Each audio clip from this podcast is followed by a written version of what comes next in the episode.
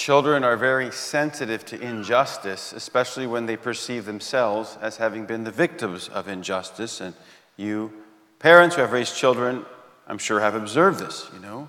Um, they're constantly comparing themselves. They'll say, well, you know, uh, why does Robert get to stay up late and I don't? Or it's not fair. Or um, you grounded me for a week, but, uh, but Laura's parents didn't ground her at all. We did the same thing. It's not fair. Or uh, I always get A's on my report cards, and then my brother, he always gets C's, and he gets one B plus, and you take him out for ice cream to reward him for that. It's not fair. This is similar to the attitude expressed by those laborers who were hired at dawn. And they had worked the whole day, and when it came time for everyone to get paid, they get paid the same as those who only worked for one hour. Now, the vineyard is the kingdom of God, and the laborers are, are working, bringing about God's kingdom in the world. The earlier workers represent Israel, who had been called by God, beginning with Abraham, right? And for many centuries had been living in this covenant relationship with God, and were meant not only to keep God's covenant, but to be a light to the rest of the world. And the later workers represent the Gentiles, whom Jesus has now come to call to also labor in the Lord's vineyard. But there's also another way that we can understand this parable, and that is to think of those who began working early in the day as those who are religiously observant, faithful Christians their whole life. You know, maybe that represents some of you. You've always been practicing your faith. You never had a, you know, big detours or, or wild years, and uh, and then the, the later workers might be maybe someone who, who um, didn't really have any religion, in fact, lived a selfish life, a hedonist life for most of their life. And then they have, uh, uh, they repent, they have a conversion, right? And you both die, and guess what you both get? You both get heaven, right? And um, so, you know, there's, uh, there's the example of the Gospels. Remember, Jesus is crucified between two criminals, and one of the criminals uh, defends Jesus. And we don't know the whole, his whole story, but it's likely that he wasn't really a pious Jew. And uh, so he defends Jesus from the cross and he acknowledges Jesus as king, even as Jesus is being crucified. And what does Jesus say to him? This day you will be with me in paradise. So is that fair? Like many of Jesus' parables, this one challenges us to look at things from a higher perspective. In the first reading, we heard, My thoughts are not your thoughts, nor are my ways your ways. And the specific context of this was the mercy that God shows to the wicked man who repents. If you pay close attention to the parable, you see that the landowner was not being unjust because he pays those workers hired at dawn exactly what they mutually agreed to. He kept his contract with them he decided, as a gift, an act of generosity, to pay those later workers that same amount. But as he points out, it's my money, and I am free to do with it as I choose, just as any of us uh, can give a gift.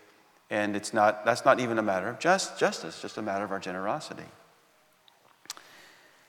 So when the early workers are complaining, they're not really pointing out injustice, rather, they are expressing envy.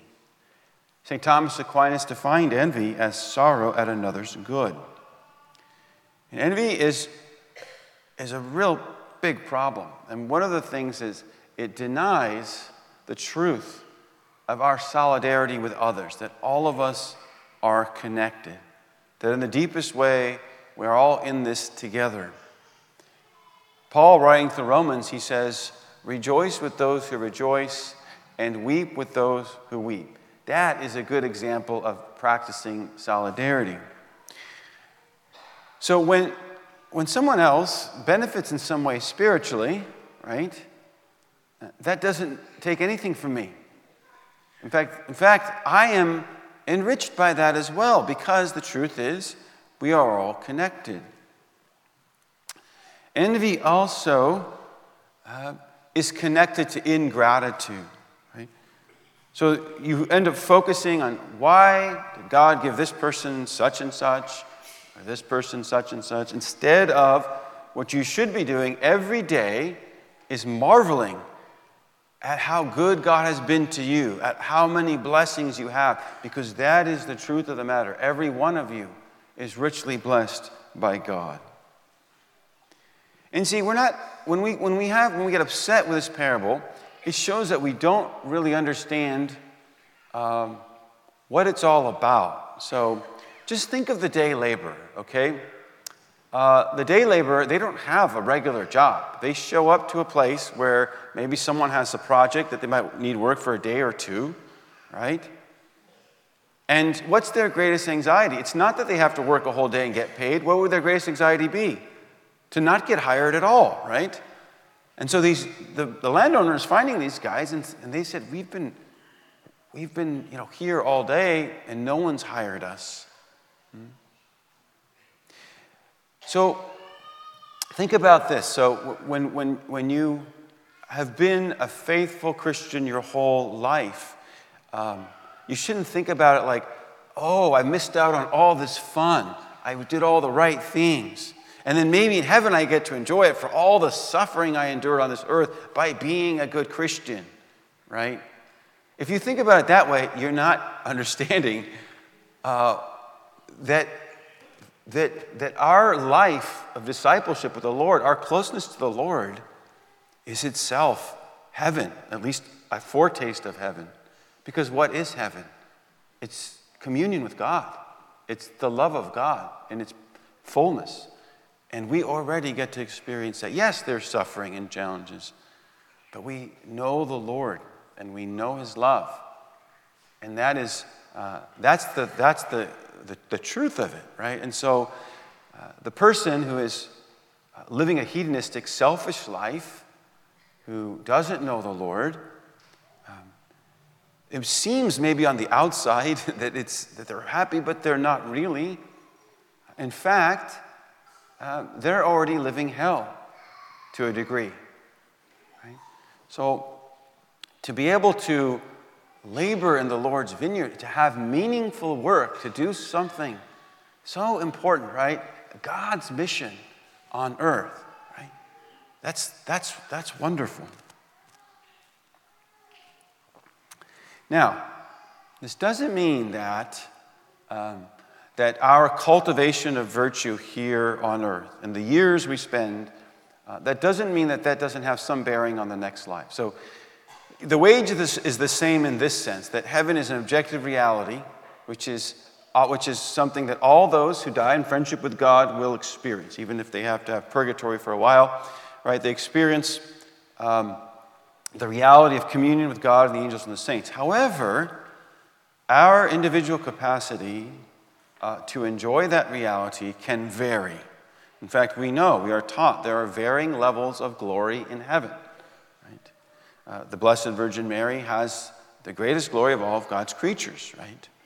Um, and so uh, it was explained to me once this way, and I, I found it helpful. Someone told me once, he said, In heaven, all of our cups are full, but the containers that we have may have different capacities. Whereas, he said to me, whereas Mother Teresa's may have a 10 gallon bucket, mine might be a thimble. right? Um, but I think that's a good image, right? So, so it, it, it's certainly not wasted for us to continue to grow in virtue in our capacity to give and to receive love. Uh, and that does have a bearing on our eternal destiny. Now, many of you have, may, may have heard about a local woman who was kind of a, a, our, own, our own version of Mother Teresa. She was uh, born Mary Clark, and she was raised by a wealthy family in Beverly Hills, California. And she, um, she got married twice, in fact, and raised seven kids. And uh, later in her life, her second marriage ended. And then she, um, she decided to sell her home and all of her belongings, and she moved into a prison in Tijuana, La Mesa Penitentiary. She took private vows and she wore a religious habit, and people called her Mother Antonia. So she lived in this 10 foot by 10 foot concrete room with a cot as her bed and a Bible and a Spanish dictionary. And Mother Antonia would offer to the prisoners spiritual comfort and guidance, and also to help them with basic material needs like blankets and toiletries and medicines.